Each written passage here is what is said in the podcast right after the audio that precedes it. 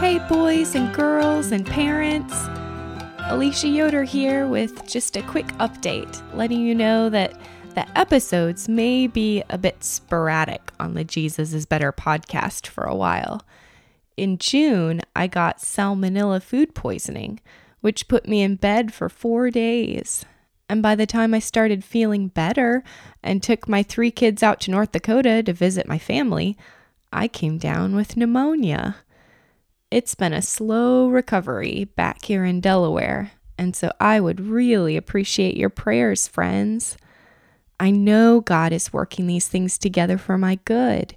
He has shown me how big and strong He is, as I don't have much energy myself.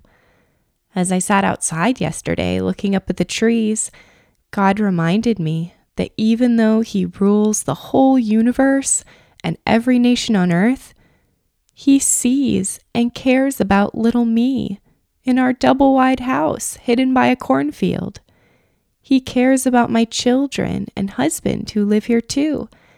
And he cares about you, whether you're living in a big city or a small neighborhood, in America or in Africa.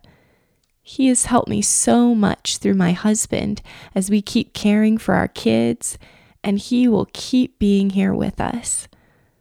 My life belongs to God, so I want to keep giving Him praise for who He is and receive with gratefulness all the ways He's shown His love and grace through all of this and through sending different people to encourage and help us. Why don't you take a moment to think about something hard or scary that God has brought you through and thank Him for being with you? Okay, friends, I'll talk to you again when I can.